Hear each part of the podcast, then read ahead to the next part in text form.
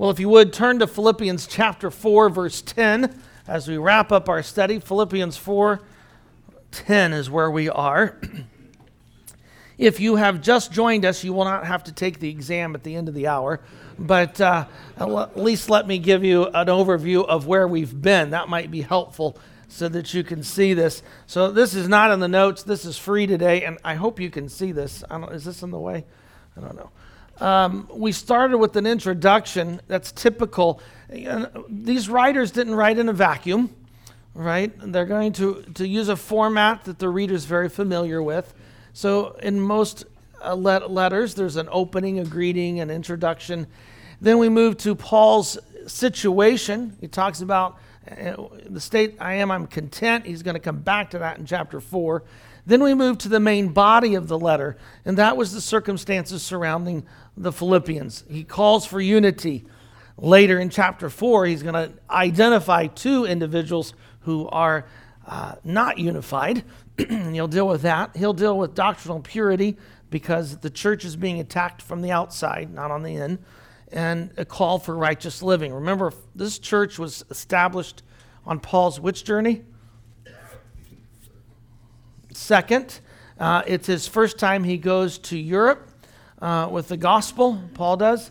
And the church at Philippi, uh, as you know from your study of the book of Acts, uh, there's tension when he arrives, but uh, there is a nucleus of believers that follow the gospel. And so he calls for righteous living, righteous conduct there at the end of chapter 4. Where we are now is the conclusion to the book, which you would expect. Uh, he's going to wrap up, highlight some themes that we've already looked at, and I've entitled this A Model for Contentment uh, because uh, we've already looked at contentment in this book, but he's going to come back to that.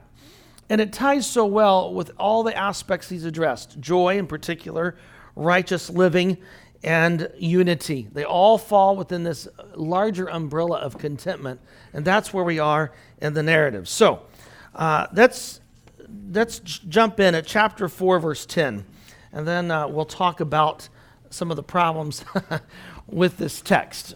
All right, so chapter 4, verse 10. It says, I have great joy. It's the first time he's used the adjective with joy. Uh, it ties again with the whole theme of this book of joy. And we talked about that. It's not a feeling, uh, but it's an attitude, right? Uh, I, I'm not very joyful when I only have half a bowl of ice cream. Well, that's actually happy, would be a better word than joy right? Because now at last you have again expressed your concern for me. Now I know you were concerned before, but you had no opportunity to do anything. A sense of helplessness, right? Paul's where at the time of this writing? He's in prison, most likely in Rome, I argued. He's imprisoned in Rome, and he, he sends this letter, and they're concerned, and they eventually they send someone to him. Who do they send? Just review Epaphroditus, right? With most likely some goods, some finances to help Paul as he's under house arrest there in Rome. He says in verse 11, I'm not saying this because I am in need, which is amazing because remember we just said he's in prison. For I've learned to be content in my circumstance. I've experienced times of need, times of obedience, uh, abundance. In any and every circumstance, I've learned the secret of contentment. That's an amazing statement. We'll come back to that. Whether I go satisfied or hungry, have plenty or nothing, I'm able to do all things through the one who strengthens me. Nevertheless, you did well to share with me in my trouble. Just in case they didn't catch uh, his gratitude, he expresses it there. Verse 15 And as you, Philippians, know, at the beginning of the gospel ministry, when I left Macedonia, that's a region where Philippi is located, no church shared with me in this matter of giving and receiving except you alone. For even in Thessaloniki, on more than one occasion, you sent something for my need. I do not say this because I'm seeking a gift. Rather, I seek the credit that abounds to your account. For I received everything and I have plenty. I have all I need because I received from Epaphroditus what you sent a fragrant offering, an acceptable sacrifice, very pleasing to God. And my God will supply your every need according to his glorious riches in Christ Jesus. And then he breaks out in a doxology May glory be given to God our Father forever and ever. Amen. And then he closes out the letter, which is typical of ancient uh, epistolary literature. Give greetings to all the saints in Christ Jesus. The brothers with me here send greetings as well, which most likely would entail uh, Timothy, right? Uh, Luke, others that are with him. All the saints greet you, especially those who belong to Caesar's household.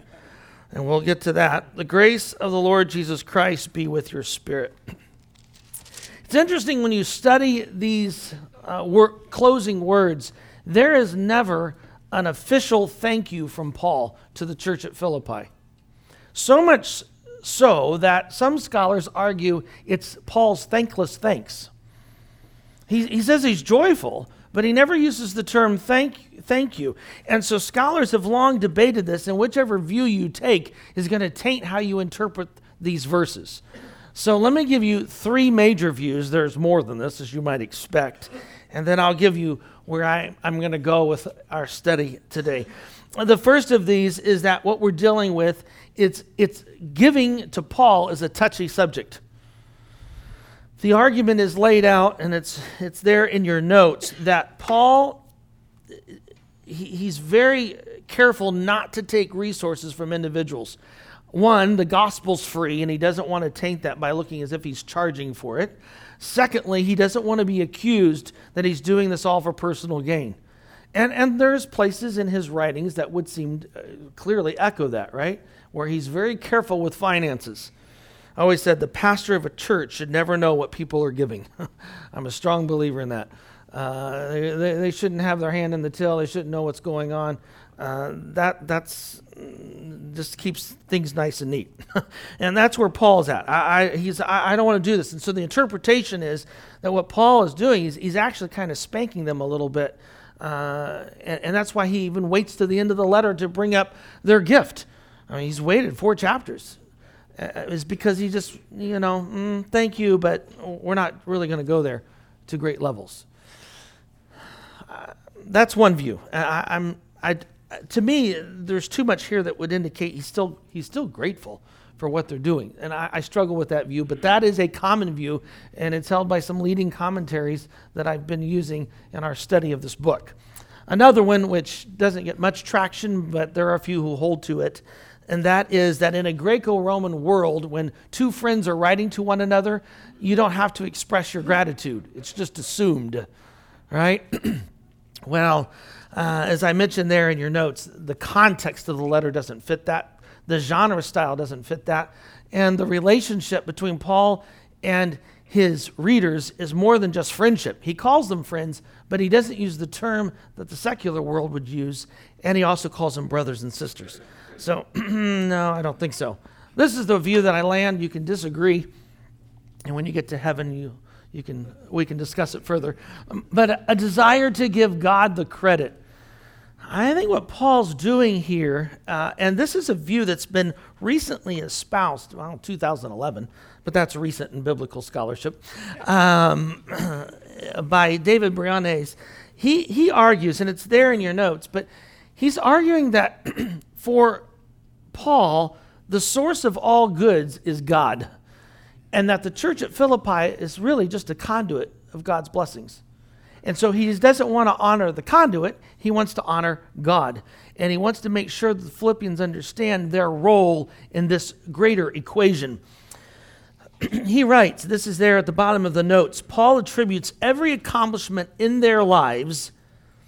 Uh, and by the way, this just fits so well with his stress in chapter 2 that we walk in humility like Christ, right? Uh, he's saying, you know, all of their, especially this, the mundane task of providing aid to the creative activity of God, the ultimate giver of their gift. And if God is the ultimate giver in this relationship, then the Philippians operate as mediators of his divine benevolence.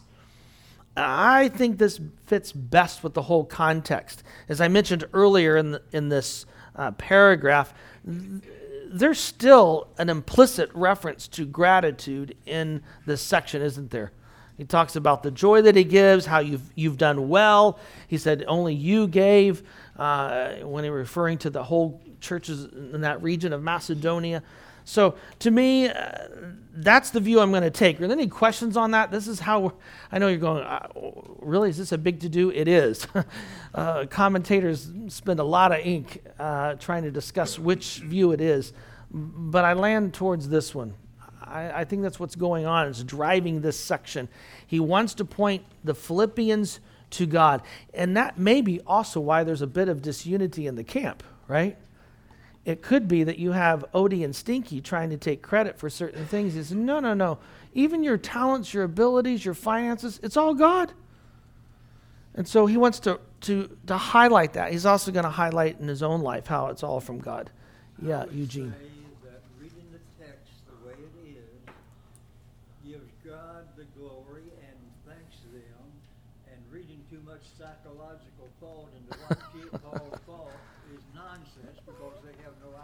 Well, I, I, I, would agree with you. And I think a, a clear reading lands in my position.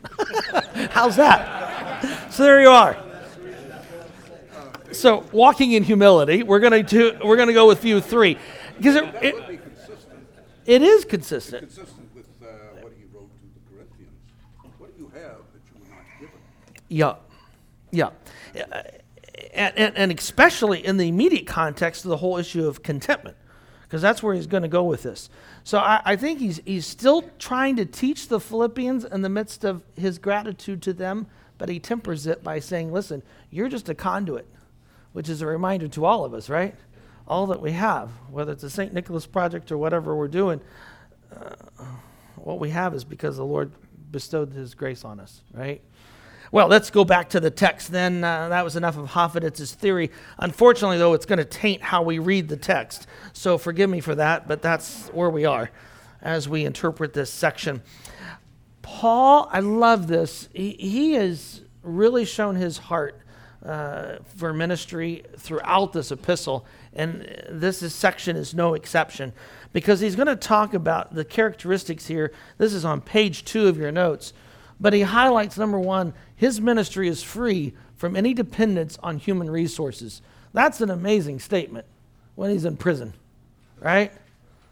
You know, uh, he I, am look at what he says. Uh, verse 11, I'm not saying this because I am in need. And verse, why can he say that? Because in verse 19, notice what he says God will supply your every need. You, you, you thought you were meeting my need, a specific one. God's going to supply all your needs. Thank you for though for your gift. you know, but the bigger picture is God, right? In this whole equation. And and as I mentioned there in verse 10 of your notes, the Lord is the third party. He is the keeper of the resources. And so O'Brien states all along been taking careful thought for Paul's welfare. I mean, he's not the Philippians have certainly been caring for him, and Paul doesn't want to diminish that. But at the same time, he's listen. I, I don't really need anything because of what God has done for me. And he's Paul's learned, and, and this is the secret here, which we're going to get to in a minute. He's learned if I have great wealth, I'm I know how to, to live, and if I don't have anything, I know how to live. And I believe Paul was extremely wealthy growing up. I mean, his parents, Roman citizens, as Jews, which is extremely rare in the first century. We talked about Paul's lineage, etc. They sent him to the Ivy League school uh, uh, of that day abroad to study. So it's like sending your child to Oxford or Cambridge, right, to go study for years on out, not just four years. So you can imagine the expense on that, that bill, right?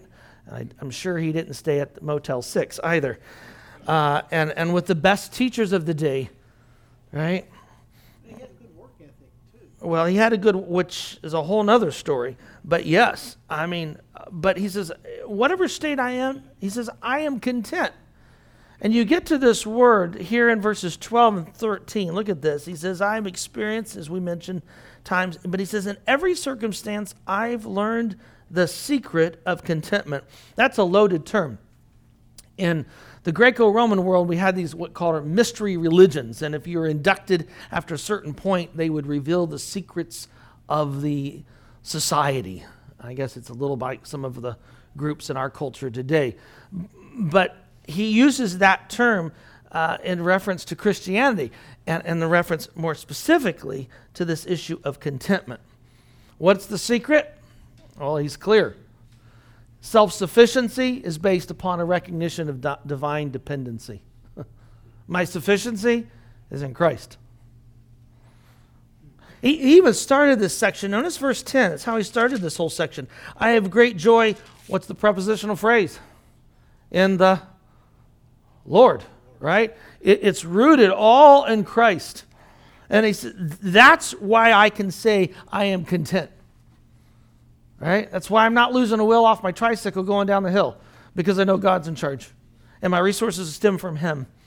Uh, as I mentioned there in your notes, the secret resides not in Paul's inner strength, but his dependence on the Lord. And then I have a reference which, uh, how you, you cited it, should, that should be Second Corinthians, not Second 4.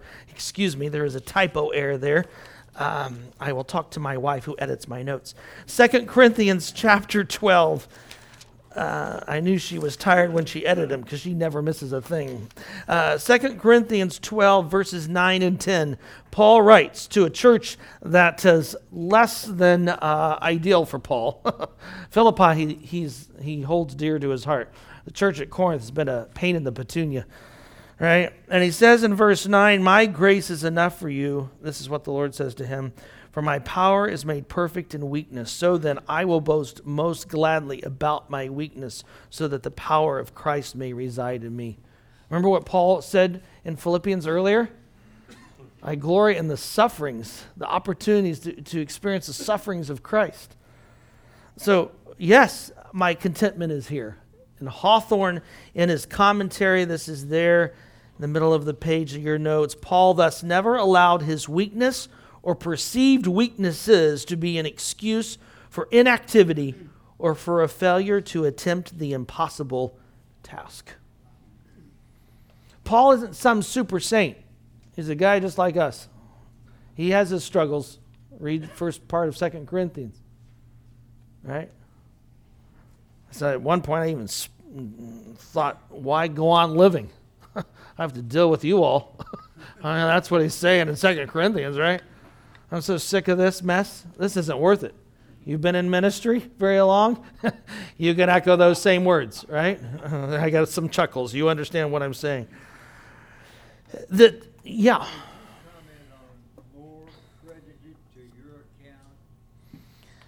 Yeah, we'll we'll get to that financial because that's that's good. We'll get to that in a minute. That yeah, we'll we'll get there. Um, well, that's what uh, yeah, I'll, I'll, that's what my kids say. You just go ahead, Dad. Um, notice what he says here uh, in the, this verb. He says, I have learned the secret, this, this knowing, as I mentioned there in your notes. Uh, the, the Greek tense lets us know this wasn't something all of a sudden the light bulb came on and he got it. this indicates that there's been a process, uh, it's taken time. And Paul's still learning, I think he would tell you. But he could still say to the church at Philippi, follow in my steps. You can imitate me. And we've talked about that as well. And, and that's a huge statement. Well, in verses 15 and 16, and by the way, 14 again kind of wraps it up, and just in case he sounds ungrateful and has lost his manners, he says, Well, you did well to share with me. So, well done. But then he comes back in verses 15 and 16 here with one very long Greek sentence. Uh, and uh, he, he, there's two things he highlights that they know as a group of believers. He says, First of all, you know, you're the only one who helped me. I highlighted that when I was. Uh, uh, at uh, Thessaloniki, but even before that, he says, "You." He says, "You Philippians," which is an interesting term here. This is the only time he'll use a Greek translation of the Latin. And you go, why would he do that? Because that's the title they called themselves being a colony. That term indicated dignity, it indicated, indicated status. And you go, why would Paul have used that term? I think, as I mentioned there in your notes, the believers were living up to the dignity that they held, the title that they that, that was given to them as being part of this colony. And he says, You know that you were the only ones who helped me in this region. Second Corinthians, turn back to this. Uh, and I love that Paul, in his, his letter to the church at Corinth, will cite the Philippians. Uh, I think it's like nana nana nana. See what they do? Uh, they got it together. Why can't you be like your brothers and sisters over here, right? Now, he doesn't mention Philippi by name, but he mentions the region. Verses 8 and 9. I, I, I, robbed other churches by receiving support from them so that I could serve you, which is ironic because the church at Corinth was loaded. Loaded. It had two harbors. It sat on the Corinth sat on the Aegean and the Adriatic. That, that, that town was super wealthy. And we know they had wealthy people involved in the church. Erastus, remember the city treasurer of Corinth? In fact, if I took you to Corinth, even today, the there's a, an inscription that mentions him by name. And, and to be a city treasurer, you had to buy that office. So, in other words, Erastus was of the wealthy of the wealthy, and he belonged to the church at Corinth. And he says, I had to, to borrow from other churches so I could do ministry here at Corinth. He says, When I was with you and was in need, I was not a burden to anyone for the brothers who came from Macedonia, right? Fully supplied my needs. So he says, number one, you at the church at Philippi know you're the only one who helped me. He said, secondly, you, you helped me even when I was in Thessaloniki. And this, by the way, is a photo of the ruins of, of Philippi today, northern part of Greece. And he said, You're the only one who, who helped me while I was in Thessaloniki in Acts chapter 17. Now, we have no reference of this in Scripture apart from this passage, but give you a, a little view here. Uh, this, of course, is all of uh, modern Greece today, but you can see where Philippi is. Let's see if I can do this. Yeah, here's Philippi. It's a, uh, about a two hour car drive to Thessaloniki. So it's not far away. And that whole region here is Macedonia. All right? Philippi was kind of the, the mothership.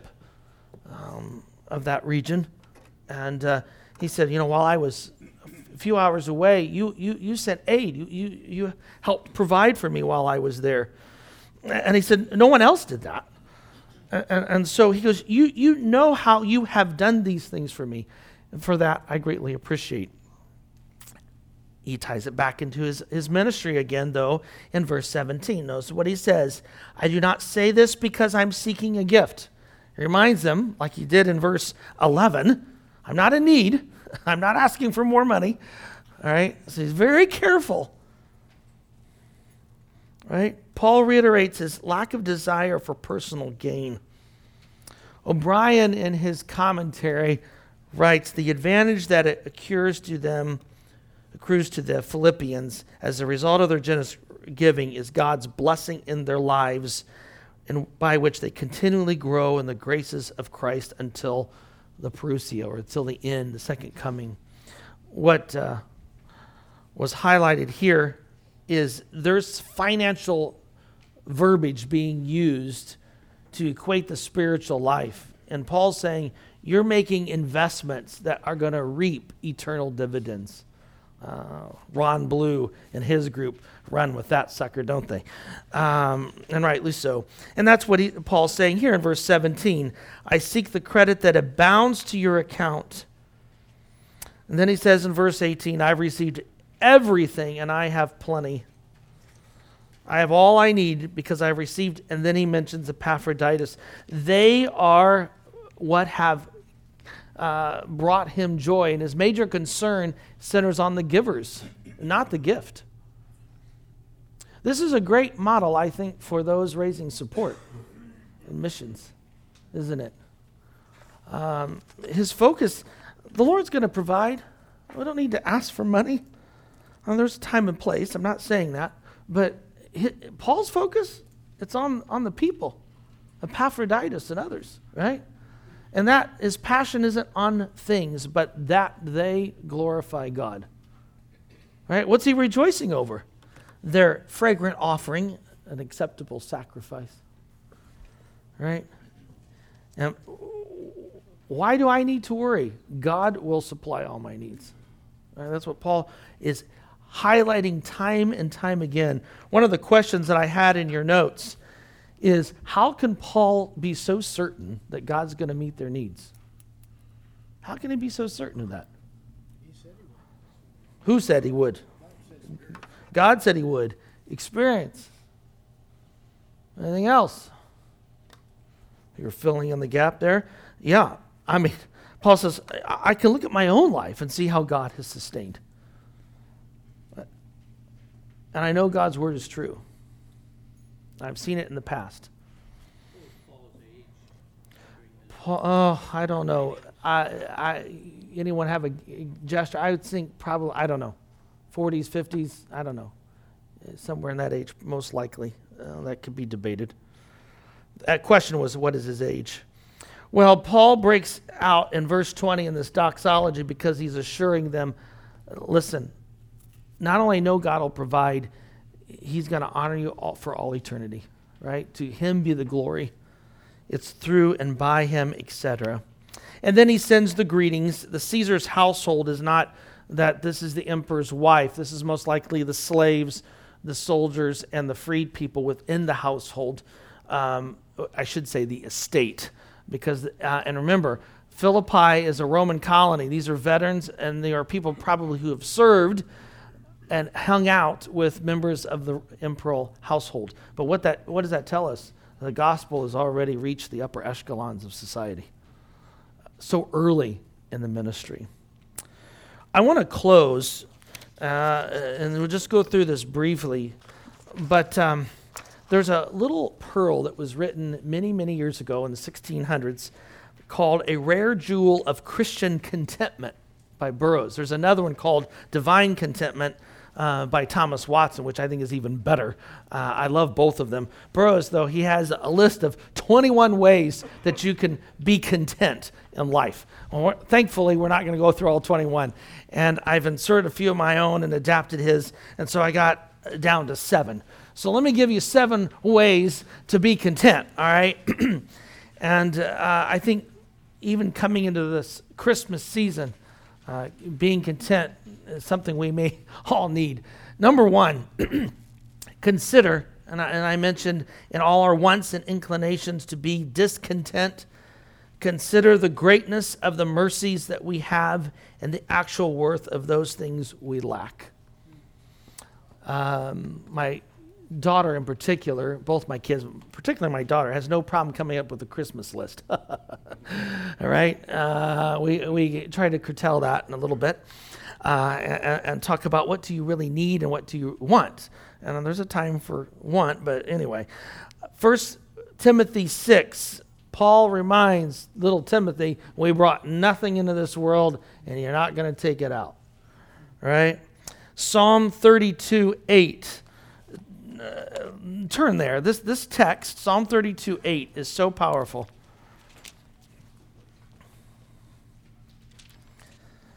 Thirty-two eight. I will instruct you and teach you in the way which you should go. Wow. Isn't that, isn't that awesome? Who's speaking? God, right? I will counsel you with my eye upon you which is a great promise, but also it means let him lead. Get out of the way, right? Consider the greatness of God's mercy in your life. Um, learning the secrets of contentment, that's one. Let me give you another. Remember that our suffering in this world is brief. 2 Corinthians 4, it's but for a moment. And that's Paul's words, by the way. He's been imprisoned at this point already. He's been beaten several times, etc., etc. And he says, listen, the momentary light suffering pales in comparison to what awaits us. Third, how do we be content? I think reflect on those who've gone before us, right? Those heroes of the faith, those who've taken a stand. Hebrews 11, the hall of faith. Uh, uh, there's a reason it's in a book that stresses perseverance. it's saying, look at these guys. If they can do it, so can you. Right? And so reflect on the heroes of the past. Fourth, note that trials in the past have actually been some of the greatest moments in our walks with the Lord. Right? So when discontentment comes crashing in, thinking, wait a minute. It's when those difficult times that I've often turned to the Lord or I've seen his hand of mercy. Uh, Genesis 50 is uh, Joseph's words to his brothers You meant it for good. I could have been discontent in prison, etc., but rather I saw God's hand. I'm sure he had his moments. Um, But still, at the end of the day, he looks to the Lord and he's faithful. Five, take seriously the challenge of dying to self. Colossians 3, Paul says, put to death the things of the, the former life, the, the lust of the flesh, the immorality, all this stuff. He says, put it to, to kill it, right? Do away with it. Because when you entertain it, that's often when discontentment comes, right? Six, walk in humility. Jerry Bridges uh, wrote, and it's at the bottom of your notes contentment is one of the most distinguishing traits of the godly person because a godly person has his heart focused on God rather than on possessions, position, or power.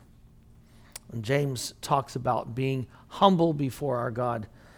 And uh, there's a quote that I'll have you, you can read on your own, the very first, on the first page by Watson, which is dynamite. But an arrogant person will never be content. and then finally is to pray fervently, right? Pray fervently. James 5 uh, if anyone's suffering, pray. So these are seven. There's more than that. As I said, you could get bros and read all 21. Um, but I, I, I think these seven will be enough for us to work on until January 16th. Uh, how do you be content? And maybe it's just me, but I, I, find that discontentment is one of the dragons I'm often trying to slay. Um, it's like, Lord, just help me to rest in you.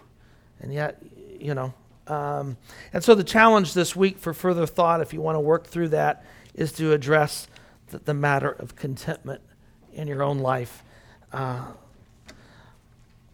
I don't think that it's because people don't know the secret of contentment in the church. I think it's we just don't want to tap into it.